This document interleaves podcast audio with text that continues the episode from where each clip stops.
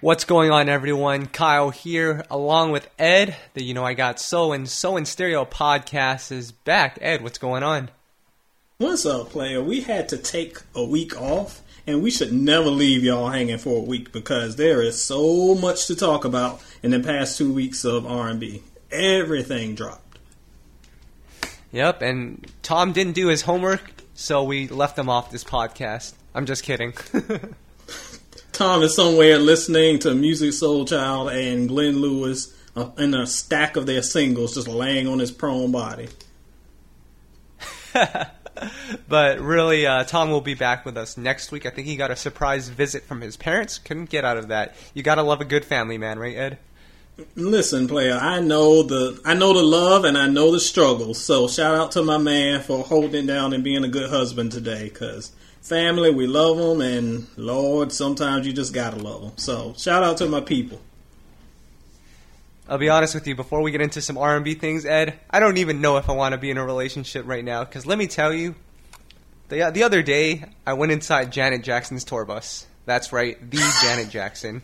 Wait a minute. Uh, did when you said you went inside her tour bus, you mean an actual bus, or is this a euphemism for something? What did you do No. last weekend, player?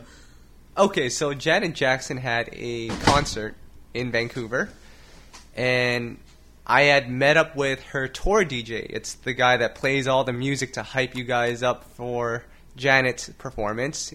Um, I was doing an interview with him, DJ Aktive, because he put out that new song with Marsha, "90s Love." You love Yes. that song, right, Ed? Yes. Yes. I so do.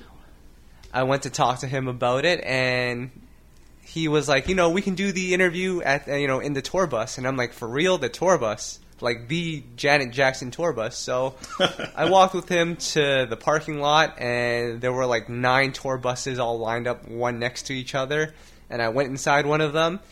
Can't confirm whether it was actually Janet Jackson's tour bus, but it was one of them. So I'm just gonna tell everyone that I was inside Janet Jackson's tour bus. I mean, it's pretty close enough that you got to get on a tour bus. So, I mean, props to my man because he almost lived the dream fully. So I can't, I can't even find anything to hate on. And you know, hating is my second occupation. Dude, I'm telling you, once this podcast blows up, we're getting our own tour bus. I walked in there, and let me just lay it out for you. There were two flat screen TVs just attached to the wall. There was a bar full of liquor, and then on the back end of the bus, there were bunk beds. It's like, what else could you want? I think there was like a PS4 in there too. What player? Listen, all we need. First of all, Tom is going to be over there at the mini bar, so we'll just chain him over there because that's where he's going to be. I'm going to be over there with the two TVs. I'm going to have my PS4 rocking. I'm going to have my Marvel vs. Capcom Infinite on one screen and my Batman on the other screen. I'm going to be tearing it up. You'll be somewhere convincing the DJ to play some terrible Ashanti album, but it will be all Yes. good. We need to take this po- podcast on the road. Absolutely. Now, before we get into some new music, let's just get all the hate out of the way. Ed, I interviewed Pleasure P, our number two nemesis on the podcast, number one being Keyshia Cole. And can I just say, that go? You know what? Pleasure P is actually a pretty decent guy. I was wrong about Pleasure P. I like him. There you go. First of all, give the listeners the background on the beef between You Know I Got Soul and Pleasure P because to me it's hilarious. Usually I'm the beef dude, so I love to see the hate spread and grow to other people. Well, I mean, I think I've we've mentioned it on a couple of podcasts, but I wrote an article probably now about two years ago talking about the state of male R&B, especially from the last generation. You know, my generation, the Mario's, Chris Brown's, Trey Songz, Pleasure P's, Right. J. Holiday's. And if you really think about it right now, they've all, I guess except for Chris Brown, have disappeared from the radio. Even Trey has seemingly disappeared. And we Yeah. were trying to figure out why that is because Keith Sweat, your boy, is still doing his thing. Probably not oh, on the scale maybe not on the scale of what it once was, but he's still doing his thing out there. He's still touring, still releasing albums. And my favorite artist, Mario, man, let me just say, Ed, Mario's album is called Cosmo 17, and 2017 is about to be over, so he might have, might as well call it Cosmo 18. This is a problem. This is very So- true. When it's this is why you can't date your albums artist because you're gonna date yourself out of the game. Yeah, it's unfortunate, but I put this article together, tagged all those artists in the article, and Pleasure P was the one that I guess read it. And he was just like, this article was stupid, all this is false. And I tried to bite my tongue and say, well, okay, but really what I wanted to say was, well, where's the album? So Yes. we actually, it, it, it seemed entirely fair, but I finally got a chance to talk to him, and you know he was real about everything about what we all believed. You know, there's no middle ground for the generation that he's part of, and that it has been a challenge, but at least he's realistic about it. And yeah, he seemed like a good dude. So no hate towards Pleasure P. And it's never any hate. And I will always emphasize that when we talk about our favorite artists here, we are just talking about them in ways that we're critical is because we want them to do better. It's not because, oh, we hate, oh, how much money did you make last week? Oh, oh, oh. like, no, we want these artists to thrive. And the reason why this podcast exists is because we want to keep R&B where it is and raise it to the heights it was in its glory days. And if that means keeping our favorite artists accountable, that's what this is about. But I'll fuss about Tank later on in the show, so proceed. A little concerning though. Pleasure P is kind of banking on Love and Hip Hop Miami to relaunch his career, and well, I mean Oh, it's worked for some. Your girl Cardi B is blowing up like no tomorrow, but it's not. Oh it's my not for everyone. God. No, Don't raise my blood pressure on that. Like, we'll get to her later on too. Oh, Oh man, Cardi B. I, I was reading uh, on our Facebook. Miss Superwife was like, "Who is this Cardi B?" And then she finally listened to the song. I saw that. that was funny.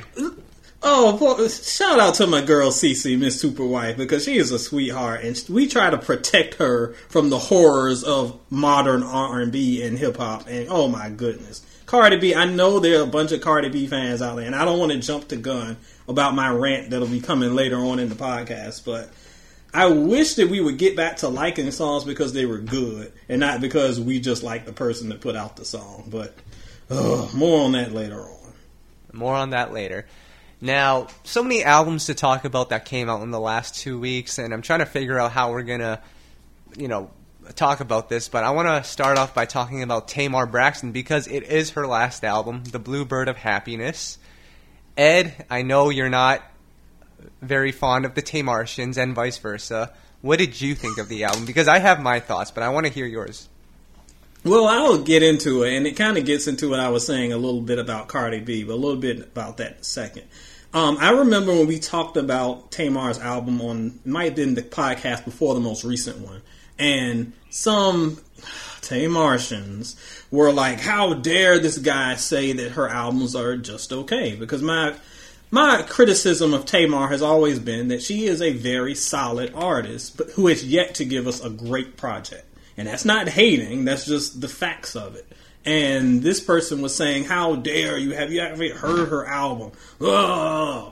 And when I listened to this new album, guess what? It's a regular old Tamar album. And what do I mean Yep. by that? You've got two or three very good songs. I love my man. I love her reimagining of the makings of you. I thought that was that. I love that song. That might be one of my favorites of the year. Thought it was banging. But then you got the three or four goofy Tamar songs that are kind of empty headed, but hey, they're fun and goofy. And then you got the ballads that are just kind of oversung and just a little bit over the top. She kind of like sings too much. Like she has great vocals, but you got to know when to unleash them. And she just like oversings it, and the songs get kind of old. So again, you get a project that's like the rest of her projects, just okay. But we have, unfortunately, in 2017, created this stan culture where if you're a fan of the artist, you have to accept everything they do as the unmitigated gospel. And that's how we have gotten to Cardi B. Because Cardi B, for those who unfortunately have heard the song, is the number one song on radio. It is breaking new ground for female hip hop artists. Yay, yay, clap for that. But it just ain't good. And whenever, if you visit Soul and Stereo's Facebook page, Soul and Stereo's Facebook group, the Soul and Stereo Cipher, where we talk about a lot of this stuff, if I say, I don't really like that Cardi B song, no, without question, fans will always say this. The song isn't that great, but I want her to win. Therefore, you're admitting that the song isn't even good, uh-huh. but you just want it to blow up because you're a fan of hers. And I understand supporting the artist that you like. But it's weird that we've gotten in a culture where we're like, this song isn't even good and we recognize it's stupid. But we really like this person, so we're going to push it forward. And I feel like that was a lot with the Tamartians. Even though I would, Tamar is a thousand trillion times better artist than Cardi B. I hate that we have to not look at music critically and we're just like, well, I'm a fan, so it's hot. No, it's okay, and you can still be a fan. I, if Keith Sweat told me to kick y'all in the balls, I would probably do it because it's Keith. But Keith's got some albums that aren't that great, and I can say that because I'm a fan. So y'all can like who you like, but please don't fool yourself. Don't run up in my mention talking about something that's hot when you know goodness well is mediocre. Wow. First off, I gotta applaud you for your honesty because yeah, a lot of Keith Sweat albums aren't good. Like most of them. I didn't aren't say a lot. I, I Well- did not say a lot of them. Calm yourself. And secondly, Oh a point God. that you made, point that you made. So let me get this straight, Ed.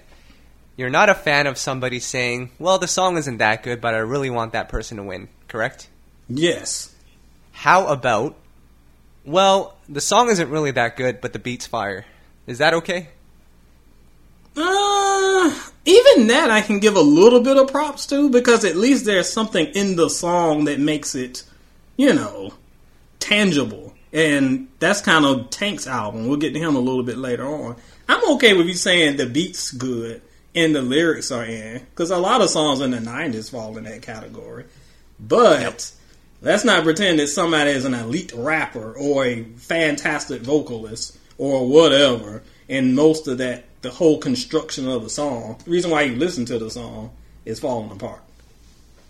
Yep. So, as I was listening to this Tamar Braxton album, I've followed Tamar, um, especially since she's blown up. So I've listened to her albums, and this one, like you're, like you said, it sort of falls under that same realm, where you know she has a couple of ballads, a couple of fun records, sample heavy records. The biggest problem I have with this album, and it's going to be hard for me to explain it. I want to first off say it's not a bad album. There are a lot of No, songs on here no that I. I do enjoy a lot of songs on here. Um, the opening song is even good, "My Forever," and then there's Yeah, the piano was. ballad, "Heart in My Hands." That's a great song. Um, the the album does sort of mix in together a little too much, like it starts sounding the same. Uh, especially that second half, yes. Oh, when they have like three ballads back to back to back, and they're all Oh my ballads, gosh. that Yes. was rough. But that's not even the biggest problem I have with the album. So the album is not bad, but I just felt like it was very. It, it sounded cheap. I don't. I don't know if you understand what I'm saying, but like just the mixing of the songs, it seemed like it was. It wasn't really uh, crafted together. Very like it didn't take. They didn't take a lot of time to put it together. She sa- sang it Oh, I once. get exactly what you're saying.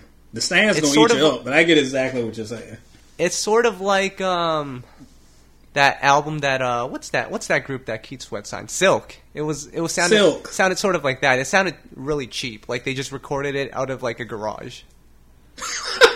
Now, shout- But first Silk of all, was another shout out to my they, boys. they probably Silk probably did record it out of a garage, but this one sounded like that.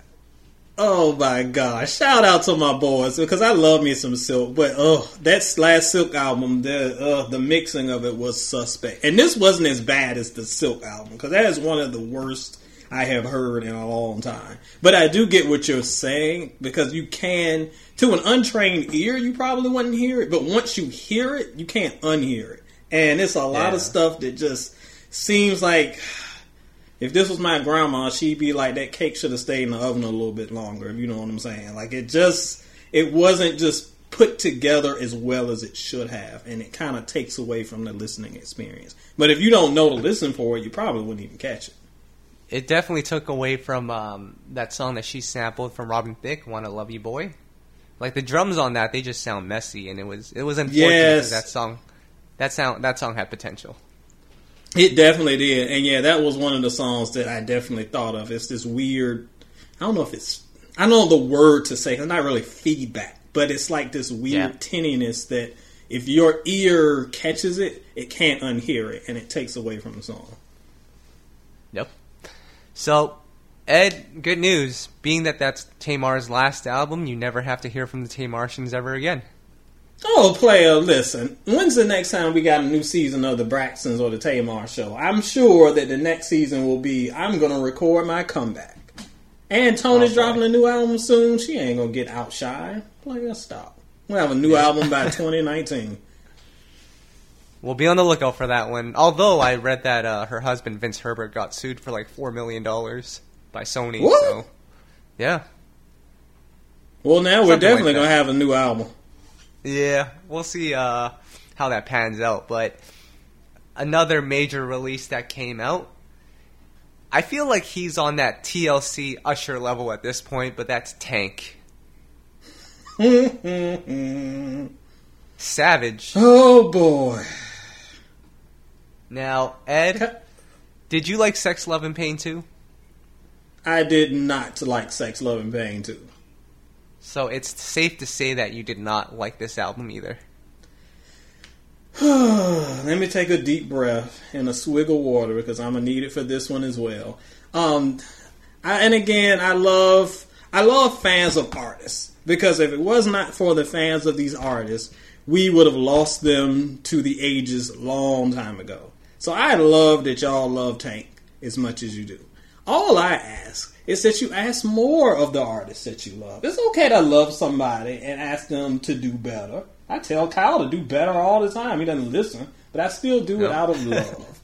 so, in the case of Tank, oh my gosh, a lot of Tank stans have already come to me, fans, stans, or whatever else. Shout out to my girl um, Tara because she hit me up too and was like, "Where's the review?" And I was like, "Uh, you really want me to review this?" Because the album if you're looking at production a little bit what tom was saying earlier. First of all as we all know this is Ky- this is kyle and tom have talked about in the past couple weeks.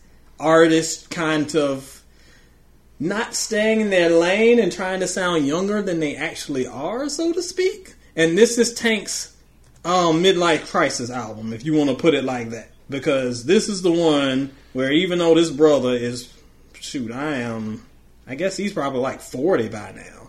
This sounds like it could have easily been a Chris Brown album.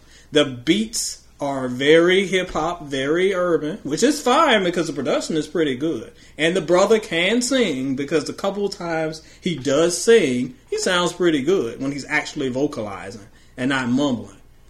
But the lyrics are just so so juvenile, and it's the subject matter is just so lowest common denominator and crass. It's and if you're a fan of Tank and you are okay with some hip hop beats and you're okay with him singing about ridiculous stuff and making ridiculous metaphors and silly similes, then you will love this project. But me, I want more. If he had taken these same beats, done some better writing, and was actually singing on half the songs and not half sing, half rapping, I would have loved this project because the production is great, and I don't mind him stepping out his lane and, and turning up a little bit. That's cool.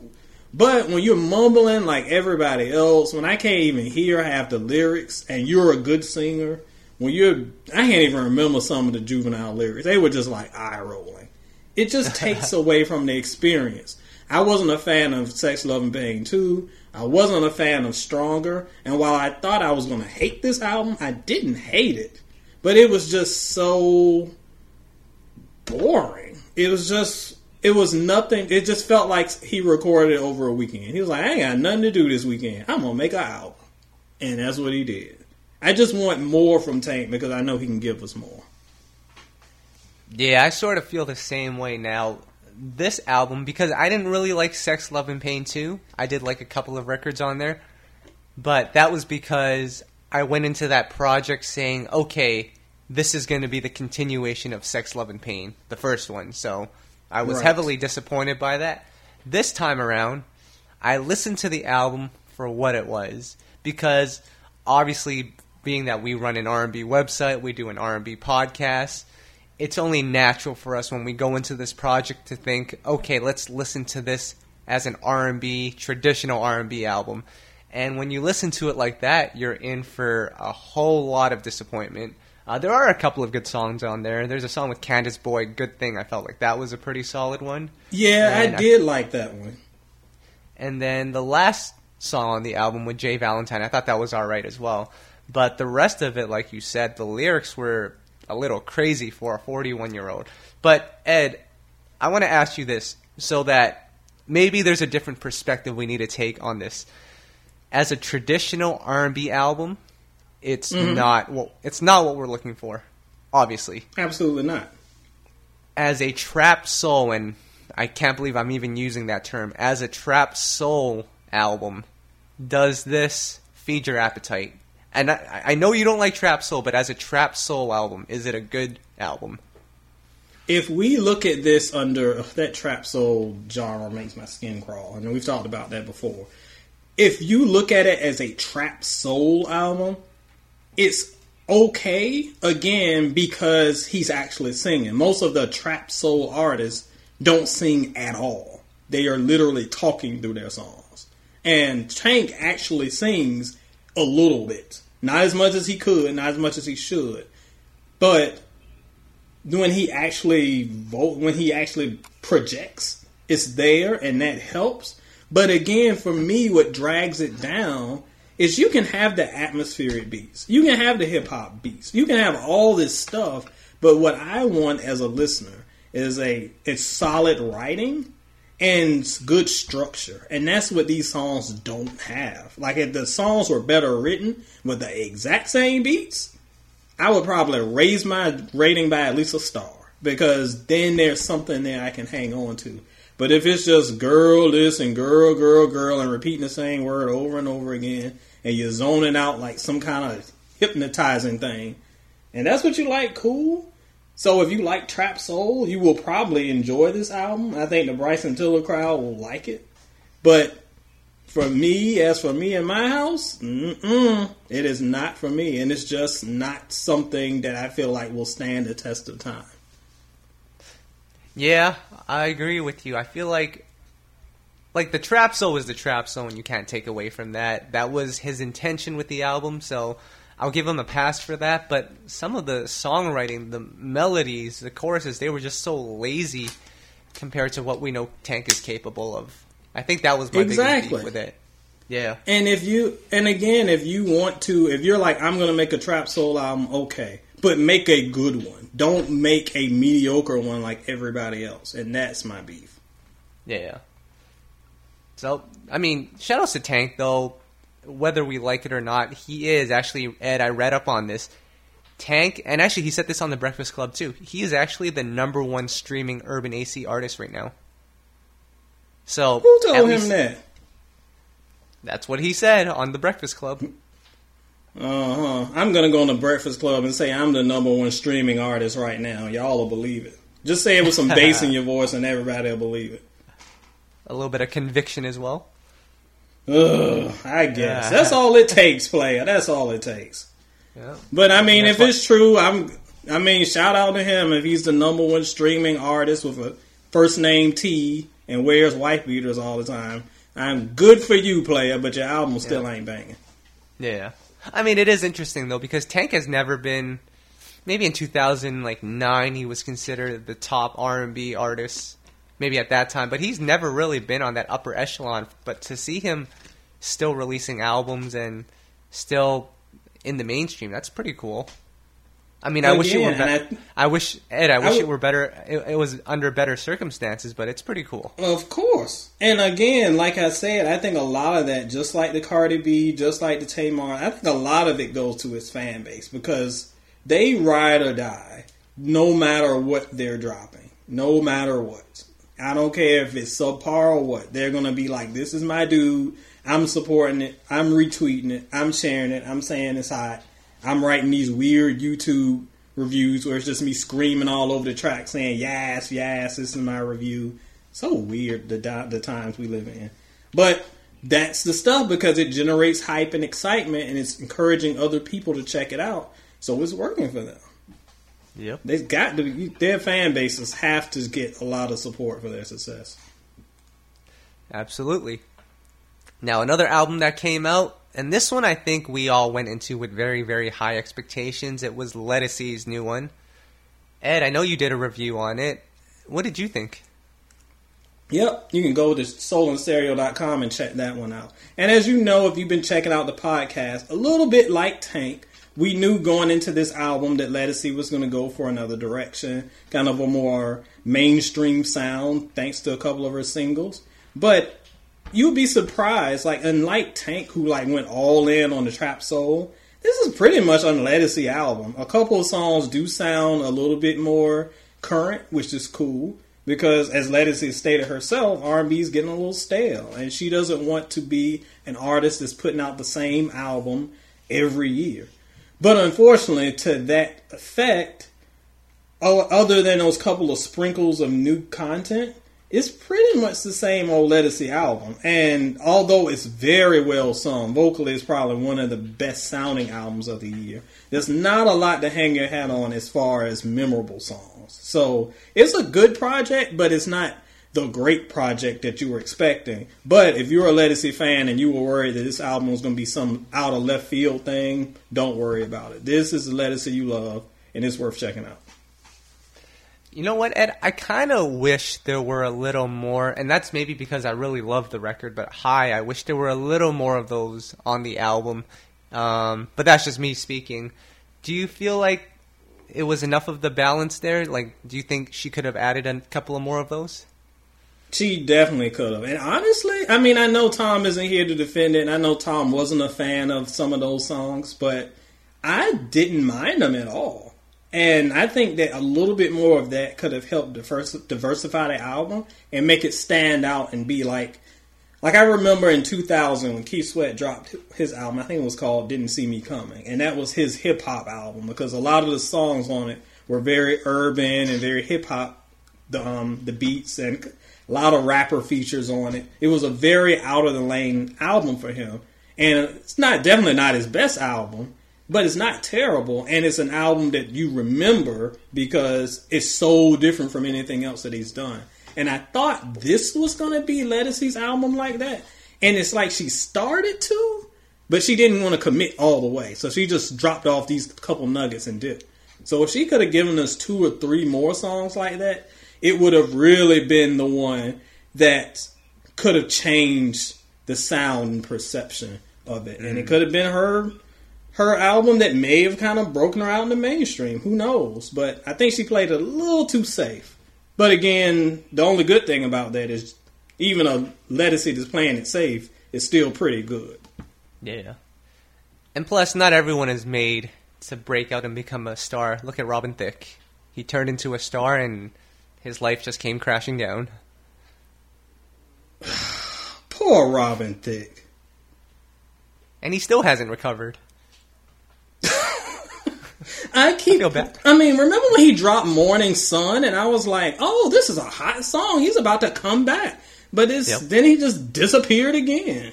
It's yeah. like every time he gets a little bit of momentum, I don't know if he just crawls back and looks at a picture of Paula or what, but he just goes into depression. Although to be fair, he did lose his dad earlier this year, and that was tough. Yep. So yep. that might have taken a little bit of wind out of his sails. Well, Robin Thicke, we're waiting on you, but we got another album to talk about, Ed. We we talked about Ledisi song High earlier, and speaking mm-hmm. of high, we got to talk about Jhené Aiko's new album Trip because you have to be high to listen to this album. Oh my goodness, this album, this album. First of all, it was one of those surprise albums that like no one knew was coming. It just kind of dropped out of nowhere, and it's frustrating because I swear I listened to that album for like thirty six hours. It was so long, and I had to yeah. keep breaking it up. But the thing that's frustrating about it is that, man, there are some really, really, really like some of the best songs I've ever heard from her are on this album. But they're buried because this thing has like 25 tracks. It's literally 90 minutes long. And it's just so much to wade through to get to the good stuff. I swear that if you took out the best tracks, Yep. I am never, as an album reviewer and purist, like I always consider an album to be that complete body of work. But if I was like a lot of my friends and just cherry picked the best songs and made my Wow. own album from the album, you could probably make a four and a half star album out of this the best songs here. But you have to wade through so many songs that just like Kyle said, like some of it is just like so druggy and so spaced out and so weird. And I know that atmospheric, we love that. That's the that's the sound of the moment, yay. But man, she has some heat here, but you just have to wait so long to get to the heat. It's like the giant, the world's biggest box of Fruit Loops, and you got to dig through it to get the prize. Just like you know, put a couple prizes in there or something. Yeah, it was um it was a very interesting listen. I don't think it's better than her debut, but I did like a handful of songs on here. Some of them were a little too psychedelic for my liking, but Oh yeah, you know the the one thing I will say about Jhené, she's in her own lane, which is kind of cool, especially for an artist in this generation. She's just doing her own thing. Some of it is a little trendy, but for the most part, just it's just classic, good old Jhené. And it was also cool that she brought Brandy back from the dead and got her on a song. So, shout outs to Jhené. I really like that song too. And man, there were a few songs that I liked. That oh, it's it's just a very frustrating listen because as an overall package, it's just like it's an overall package. I would say that it's not as good as her debut. But if you cherry picked and restructured and like did a little bit with the sequencing, she really had something special here. It's almost like and I know this album is kind of like the Drake album that came out earlier this year, where it was he was like, "This isn't an album, this is a playlist," and it seems like some artists, and y'all can correct me if I'm wrong, but in this age of streaming and Spotify, back in the album days of CDs, you're kind of limited unless you're doing a double disc project. Like your album has to be like 80 minutes because like the CD just can't hold more than that. But Right. now it's like what we can do now is just drag everything out and make this gigantic 150 minute playlist. And this is too much to hold on to. Yeah. But we'll see. It's interesting, Ed. I have a younger sister, and so I can sort of understand, or at least I'm in tune with the younger generation. They look at Jhené like how you look at Sade. It's crazy. Oh my gosh, I almost had a heart attack. Hold on. You said they think that. Oh my. No, I Just said they because- look. Ed, they look at Jhené like you look at Sade. I didn't think. I didn't say they think. They just look at her like it. Oh, well, they need their prescription checked if they looking at her like that. Look, I like Jhené, but oh, oh my gosh, pray for the children.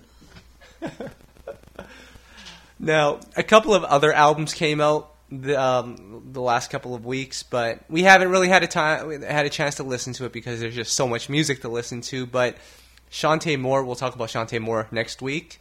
Kevin Ross dropped an EP, and Calvin Richardson, I believe, dropped an album as well. So we'll yeah, get into player, those just so much music. so much, but we can talk about some singles because those songs are only like four minutes long as opposed to 2025 like Sinead's. But Ed, can we give a moment and give a shout out to Canada because one of the queens of Canada ha- has returned to the music industry. Listen, I am all for shouting out Canada because can the for some reason if you're a Canadian R and B singer, you fine. So yes, shout them out. And when we talk about fine, we talk about Melanie Fiona. She is finally back. She was gone for a minute, had a baby, didn't know whether she was coming back, and look, she is back with Remember You. Ed, Melanie Fiona, what did you think?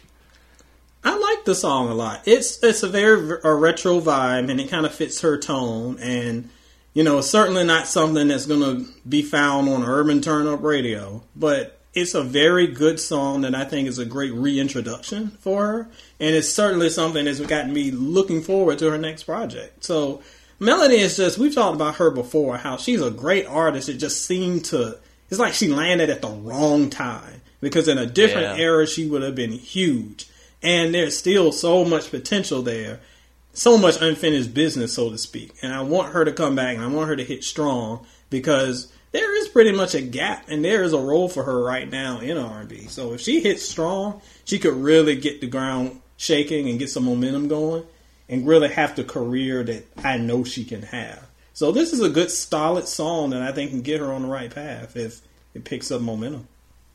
It's interesting with somebody like Melanie Fiona, like you said, she came at the wrong time, and I think because of that, and because she came in during a time when R and B was sort of making its transition, does she have any songs that people would, if you asked, name a Melanie Fiona song, does she have any songs where people would be like, oh, she has this song and that song, and because I can't think of that. Maybe it kills me, but maybe 4 a.m. But I don't, I don't know. Does she have any memorable songs that a general R&B fan would know?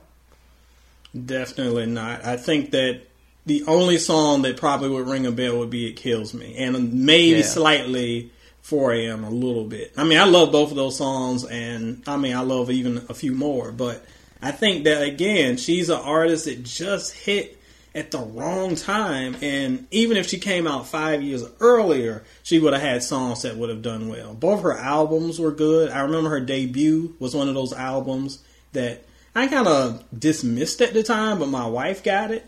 And one day I was in the car listening to it, and she, I think my wife was driving, and I was like, "This is pretty good," and that kind of made me a fan.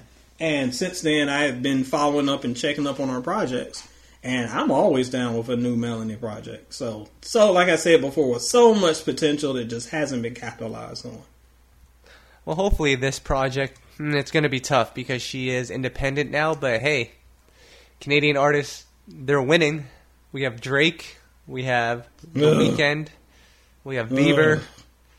We're Ugh. winning, so hopefully we can add Melanie to the mix. Another new song that came out, Ed Mya she just put out Smoove Jones, the Grammy nominated album Smoove Jones last year. which is I still, still like, don't understand that Grammy nomination, but yeah, I mean, that, go that ahead, was, girl. That was the biggest shock in all of shocks. But she just dropped a new teaser, "Ready for Whatever." Is she really ready for whatever, Ed?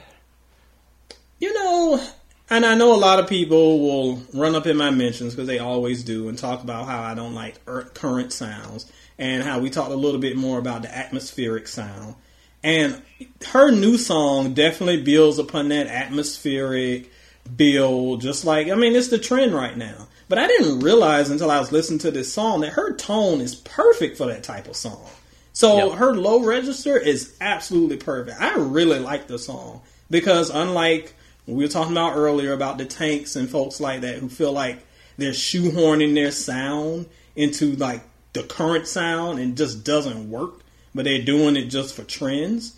Mya sound easily fits that mold and it sounds pretty good. So I was shocked at how much I like the song. It's not the greatest song of all time, but if you're going to do something that's trendy, you got to make it work for you. And in this case, her style perfectly transitions into that. So this song's a lot better than I expected. So maybe I was wrong about that Grammy now it's still the most random nomination of all time. Let's let's keep it real. Of all time. Yep. Now we talked about Jhené bringing Brandy back from the dead and putting her on the album, and that was a great song. Ed, someone else was brought back from the dead. Michael Jackson released a new album this this week. Oh my gosh! I hope your house is just like overrun with thriller zombies. What What's your problem with this release? It's Michael Jackson, Ed. Michael Jackson sold 9,000 copies last week. People care about uh, Michael Jackson still. People, yes, people care, and that's why they keep dropping these albums. It's just, I don't know. I feel like, not to be morbid, but I feel like that there are vultures circling his corpse, and they just keep picking at those bones. Like, let them rest. Oh my goodness. I heard this new album, so I was like, okay, we're to get new material? Oh no, this is just all of his spooky songs from other albums. So like Thriller and Ghosts and Somebody's Watching Me, ooh, for Halloween. Like this is stuff that we've all heard a thousand times. So, and then a bunch of weird remixes of stuff. I don't know, man. Like, let it go. Let it. And I, I know if the proceeds are going to help his family and his kids or whatever, that's great. That's wonderful. Keep Michael's legacy alive. Still, in my opinion, the greatest artist to ever walk this earth. But my gosh, I just feel like that it's yet another cash in that's unnecessary. And a lot of I know a lot of fans over the years have been like, why haven't we gotten another Aaliyah album? I know there are songs in the vault and this and that. Well, player, I'm sure those songs were in a vault for a reason, probably because they were unfinished or the artist didn't like them. So mm. what we got was what we thought was the artist's best work. So there are times, unless an artist dies and leaves like a will of an album that's like, if I die, break this in case of emergency, break this glass. This is the album you can put out of songs I approve that are unfinished, but y'all can hear. I just don't like that we got to re- keep repurposing stuff and taking bits and pieces of old recordings and old sessions and making new music, and it just doesn't feel true to the artist's vision. But that's just me being grouchy old Ed. Do you think Tank has one of those albums where it's just in the vaults, but it's like actually the continuation of Sex, Love, and Pain 1, and it's just like, I'm gonna go do this turn up. If I die, then you put out the actual real music that I planned on putting out. Please, I'm sure that's what the the Tank fans think, but I think that I think all the juice has been pulled out of that orange. Uh, I'm looking at this album cover right now for this Michael Jackson product uh, project. It's kind of spooky, actually. Player, please. It looked like an old Castlevania um, video game cover. You could do Michael better than that. Please. Man, shoutouts to Mike. I don't even know what to say, Ed. Oh man. Um, let me just check on the time really quickly. We're at 41 minutes.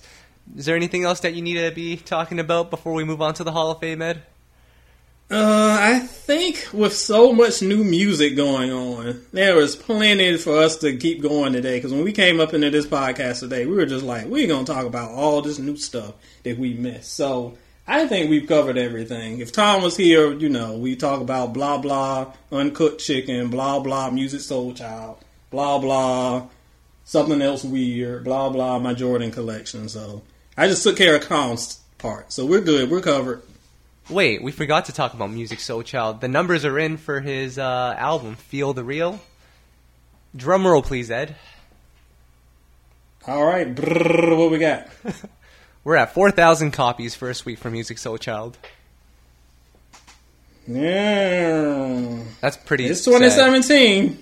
It's pretty it bad, is. but it's 2017. It is, and I think Tank and Tamar are set to sell less than Michael Jackson as well, who I mentioned is selling 9,000 first week. So Michael Jackson, well, he should be selling more than Tank and Tamar, but, but not in 2017. It's weird. It feels like that in these days, absolutely no, unless your name is Beyonce or maybe Kendrick Lamar, you can't get off the ground. I remember what happened to the days when dudes would go gold on their first week. Like it's insane how, mm-hmm. and I know streaming has a lot to do with it. I know piracy is big, but it's just amazing to me that it doesn't seem that long ago when people were dropping and going platinum their first week, and now it's like if you get two thousand, you're doing something. Do you feel like, and I'm, this is my argument, right? I think for some artists streaming definitely is indicative of the state of their career as opposed to just pure album sales. Like Jhené sold about eight to ten thousand copies, but after the streaming numbers, she was at like forty thousand. That seems correct because the younger generation, all they do is stream; they don't buy albums anymore. Right. However, right. and that's something of, to keep in mind. But however, for some of these older artists, like a Tank, they sell 4,000, 5,000 copies their first week. I don't personally believe that the number of streams is all that much higher than the 4,000 pure album sales. Do you agree with that? Right. I agree with that. And again, it goes back to the fans and how the fans consume their music. That's yep. why a Drake is going to have a trillion streams and a Jhené is going to have a trillion streams because their fans are younger and they hear, they're following social media. They're going to see that this album is out. They're going to run to Spotify and run to Apple Music, start streaming, and listen to it. And then it's an immediate thing. They don't have to go to Target and track down the album. I was just talking to my man DJ Soulchild the other day, and he was talking about how he found the Musiq album, and he got it from Target and was so happy to have a hard copy. Because I, like him, when I can, I try to get hard copies of albums. I have not been able to find Musiq's hard copy album at my Target because I went there and I tried to get the SNES Classic and I didn't get either, and I was pissed off. But that's another Damn. story. So. Unfortunately, when there's younger artists know how to get this music, I mean, younger fans know how to get this music and they know how to get it immediately.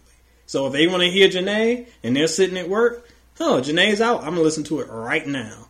And some older fans might not have the, uh, not even the ability, but the inclina- inclination. They don't even think, oh, I can stream this. They're just Yep. like, oh, I might listen to the iTunes snippets and see if I want to go buy it. It's just a different mindset.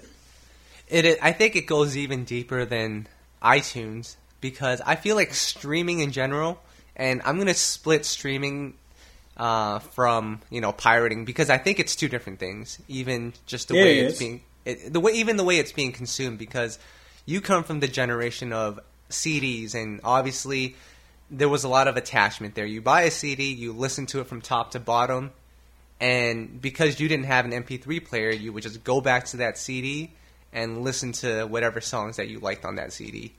Right. For me, it was a little different for me as well because my generation we were pirating, downloading MP3s, and when I used to download an album, what I would do is like you know some of your friends you would cherry pick some of the albums that I mean some of the songs you liked on the album, keep Mhm. those and delete the rest. But the songs that you did like, they were in your MP3 player on your iPod and you grew an attachment to them. So one of those songs was I think like when I first lis- listened to uh, Keyshia Cole's second album, man, I listened to I Remember like 30 times in a row. And I'm dead serious, and there was an attachment there. But the problem with streaming today, and it goes hand in hand with how people listen to R&B, is I can at least say for myself, streaming has removed the attachment part of music, and R&B is all about attachment and you know relating to the emotional feelings that come with you know the records. And by streaming and having playlists and putting it on shuffle, you kind of don't get that anymore. And I think that's the biggest problem right now. And that is an excellent point because not only that, look at how we look at albums. I was talking on Facebook a couple days ago about how Mariah Carey's Butterfly, the sequencing of the songs on that album. Oh my goodness. You go from My All to The Roof to 4th of July to Breakdown to Baby Doll. Like that is just like boom, boom, boom, boom, boom, like five unbelievable songs stacked next to each other that flow into each other. And that shows, that makes a great album because it makes a great package. But in the era of streaming, like you said, you can just cherry pick and make your own playlist. If I was going to do that with Jhené's album, I would go through all 50 tracks, pick the seven I like, make a Jhené playlist, and then I would be like, oh, Jhené's album is fire. Well, no, her album isn't fire. Those seven songs that you like are fire. The other songs are good, but they don't measure up to those. And again, I think it skews our perception of music because you can easily say, there's so many albums I reviewed and I'm like, eh, it's alright. And people will be like, you're crazy, that album's insane, whoa! But they're not listening to the whole album. They're listening to the three or four songs they like. I remember when I reviewed the DJ Khaled album, the one, not this most recent one, but the one before that, that had like three or four really good songs on it and 10 or 11 awful songs. And people were like, why don't you like this album? It has two or three good songs on it. And I said, how about you take a test and get two or three questions right out of 15 and see what your score is? That is how I score albums. And that's not how fans look at albums these days. It's not a collection of songs. We just pick what we like, create our own little album off to the side, and rock with it. And that's cool if that's what you like. But it's just, again, a different way to look at music and showing how the album process has evolved. Yeah, absolutely. And you know, just to give you an example, I was in the car with my friend the other day. He had his Spotify playlist on, and I swear he didn't know any of the songs that were playing because I think he just found a hip hop R and B playlist. Was listening to that. It was a lot of current stuff, and he he even told me he's like, you know, there's no attachment to this music anymore. It's just, you know, I just like the way it sounds, but I couldn't tell you who it's by or what what it is. So I think that's just how people listen to music these days. I think you're right. And again, that's cool if that's how you listen to it. But before you come running up in my mentions talking about somebody's album hot, just know I'm gonna come with you with the heat. So be ready. Yep. So that appears to be it for this podcast in terms of new music and new events. But Ed, it's time to get into the Hall of Fame. oh yes. And because Tom is not here, I just want to do one Okay. because I didn't actually ask the fans for a nomination this time around. Unfortunately, I forgot. It was my bad. But it is my turn to nominate someone, and I think this is a great pick because I know you're going to go off on this guy or just the circumstances Oh, that he's on. But I want us for this R&B Hall of Fame nomination. I want us to talk about the upcoming Super Bowl halftime performer Justin Timberlake. Is he in the R&B Hall oh of Fame? my god. Because hold on, Ed, three well, I guess four albums. His last album was like ten hours long, but this guy, because let's let's put it in perspective. He came from a boy band, slowly transitioned into more R and B records. NSYNC had a couple of mm-hmm. songs on BET. Then he came out with Justified, which was Timbaland. It was the Neptunes. It was Brian McKnight, and he's sort of took R&B to a new level, switched up the sound of R&B, and then came back around a couple of years later with Suit and Tie. And he's, you know, I don't know if he'll call himself fully R&B, but you can see through his music that he has full intentions of making R&B. That's what he likes. That's what he wants to do. But is that enough Yep. to put him into the R&B Hall of Fame, especially knowing that he pretty much ended Janet Jackson's mainstream career. Oh my gosh. I knew that was coming. Yes. Oh my goodness. Let me talk about my man JT. I am a big Justin Timberlake fan. And it's funny because I was quite the opposite. I was not an NSYNC fan. And I thought that, and I know a lot of people are like, oh, they were the best and blah, blah, blah, whatever. I like, like maybe, I remember when Gone was getting a lot of play on BET. And because it was so R&B. And it was an R&B song. But I even didn't even really like that song. I just did not really. The whole poppy boy band thing was just not for me. But when he came out with Justified, I was like, this dude's got a hit. Then he drops Future Sex Love Sounds. This dude got a hit. I mean, you're talking two legitimate five star albums. Well, love the the second album definitely five star. Justified, I don't know if I make it five stars, but it's in the convo. And then his later album, the 20/20 Experience, the first one was pretty good. The second one was eh, but still, when you look at the content, the man has content. He has the albums and he's got the numbers to show for it. And in an era when R and B was kind of wavering, he was the one kind of propping it up.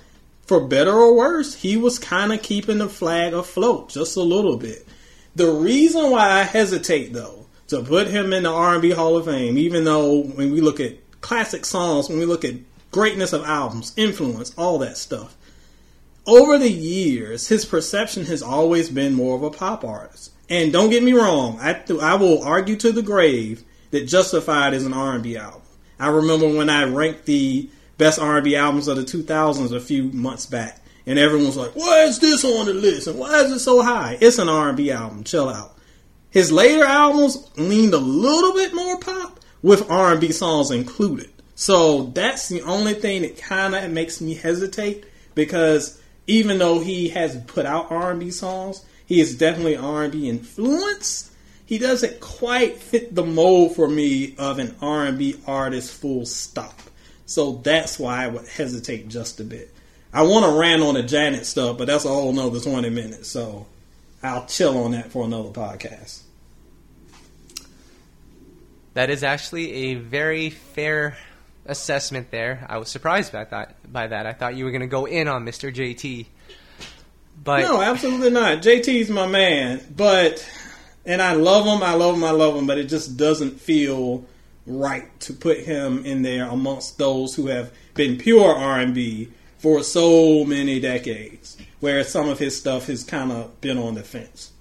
Right. I feel like no, he's not all the way R and B. I think he's made some great R and B records over the years until Mhm. the end of until the end of time. That's a straight R and B record. No Um, question.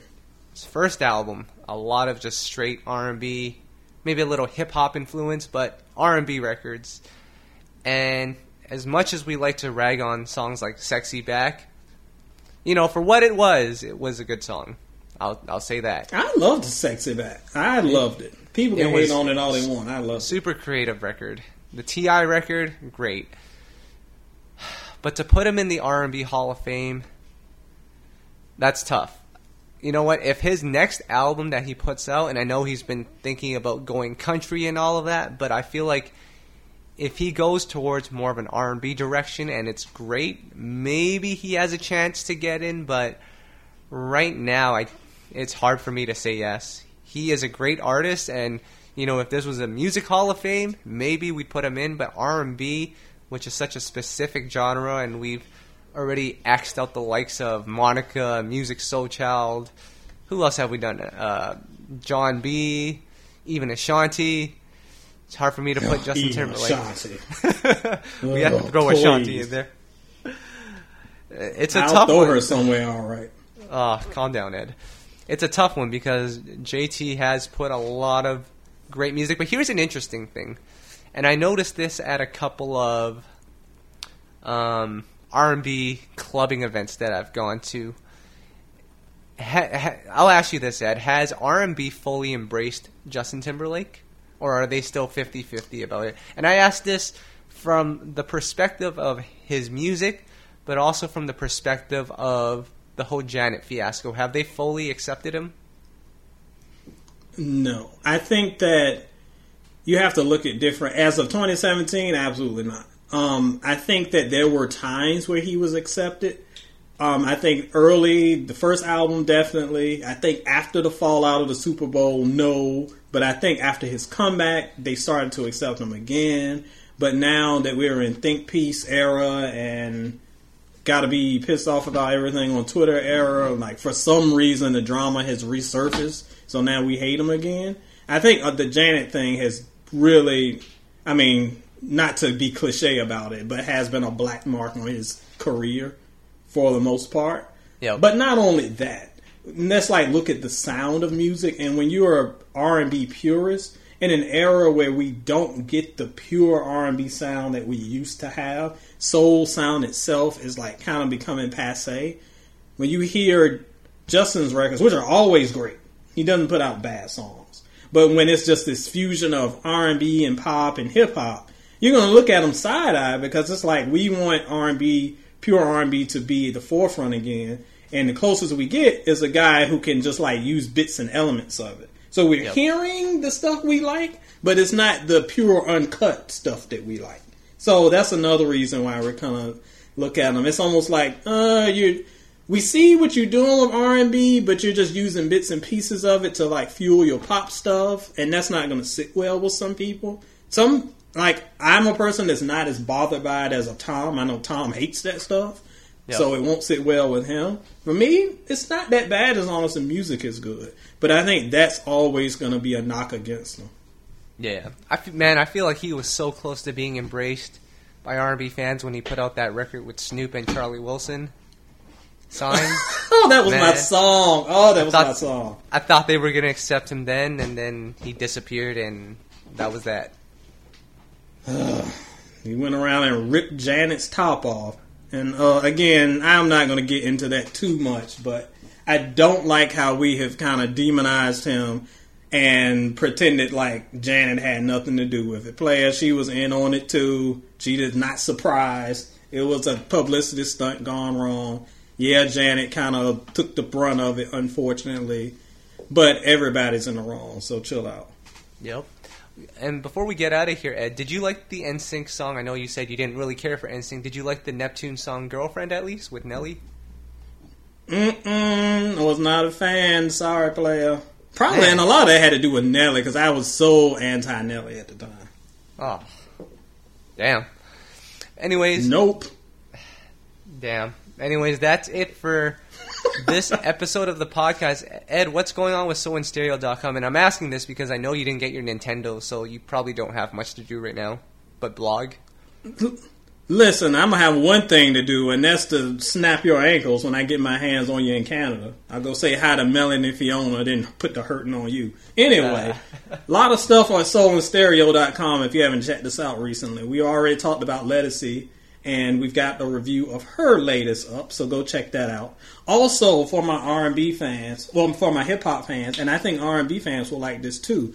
Rapsody, to me, the most mm. underrated female artist in the game today, dropped her album about a week ago, and it is in the conversation for album of the year. Seriously, and there's enough soul and R&B influence records there that I think even R&B fans would like a lot of the tracks. I told Tom that the best song features Musiq Soulchild. I was like, you better check it out. Your boy did some hotness. So check out the review of Rapsody's Laila's Wisdom. We got Ledisi's review. I had a chance to chat with um, an emerging R&B singer named Tina Yao. Um, she's out of Yonkers. We had a little Q&A with her. And yes, we'll have some new love letters coming up. Man, they've been blowing up my mailbox. When you gonna do more love letters? I'm like, player, we do the music, the love letters on the side. So hopefully this coming week we'll have a new love letters edition. Nice, nice. And for You Know I Got So, I think Tom has a couple of things lined up right now. Um, I have to actually find out what he's doing. But, Ed, I actually have an announcement to make uh, for all the listeners out there. Are you ready for this? I'm ready. So, remember on one of our earlier podcasts, I was talking about the time that I went to watch Ashanti and Ja Rule with Tom and how he ruined that whole experience for me? I remember. And there was one point in the concert they were actually there was this like huge black guy. I think he was like a bodyguard, and I think he was one of like Ashanti's entourage, and he was selling meet and greet tickets for like a hundred bucks. And I turned to Tom. I'm like, Oh, "Can we meet. Ashanti for a hundred bucks?" And Tom's like, "Absolutely not." And I gave him. this is true, and I gave him a pass on that because um, it was like 1 a.m. and Tom is a grumpy old man, and I had to let him go to sleep. So I'm like, all right, I'm gonna skip on the VIP this time. But the next time that it rolls around, I'm gonna get it. I'm gonna spend whatever money that I need, and I'm gonna meet my girl. So Ed, I want to let you know that I will be meeting Ashanti when she comes to Seattle, which is about a two-hour drive from me. Uh, she, her, and Ja Rule are doing a show over there. And Ed, I've already gotten my, you know, I got sold money, and I put it on those VIP tickets, and it's about that time. Oh my goodness. I need to see photo documentation. I need to see Instagram stories. I need to see live tweeting. I have to see this monumental occasion when this dude meets Ashanti and I'm sure melts into a pile of goo in her presence. And I'll be honest with you, the reason why this is how I justified it, right? So the a couple of hours before the tickets went on sale, I was actually at the mall because I had heard that they were releasing the Super Nintendo Classic and that they had overstocked on it. Now, little What? did I they did they overstocked on it, but little did I know that even with the overstockage, it did it still sold out within five minutes. So I had a little bit of extra money, and I started reassessing my life on what mattered and what didn't. And Ed, I'll be honest with you, I did not buy the Declaration album, nor did I buy the uh, what was the latest one that she put out. The- the name was- Braveheart? Braveheart. I did not buy that album either because First, buy see, oh my gosh. I'm sorry. Player, like the best album is The Declaration. That's the only album of hers that I can listen to all the way through. You're- I mean, you're hating. Braveheart, yes, you you that was a wise decision. But Oh, how did you turn away from the one good album? What are you talking about? It was the bootleg era, man. The first But album's I thought about it, so I didn't listen to those albums, and both albums I still listen to. The last Ja Rule album I bought was, I want to say, Pain is Love. So I didn't buy Blood in My Eye, which no one should buy that album, and no, don't get that. and RULE, E, which was a pretty good album. But I added all those numbers up. It still didn't add up to how much it costs for those VIP tickets, but shoot, it's time to meet Ashanti. I might propose. I might Oh not come back. I might not come back to Canada. That's all I'm saying. We may never see this guy again, and then oh my gosh, But that happens in I November. got to see this play out. So th- yeah, I was going to ask him when this goes down. So this is November, okay? so we have two months. we got to We got two months to make sure that this guy gets ready and totally embarrasses himself in front of a national audience. But I've been living for this moment. As have I. So that's it for this week's podcast. Ed, we're gonna get Tom back next week. We're gonna talk Justin Timberlake some more. But until then, guys, this is Kyle. That's Ed, and we are out. We out.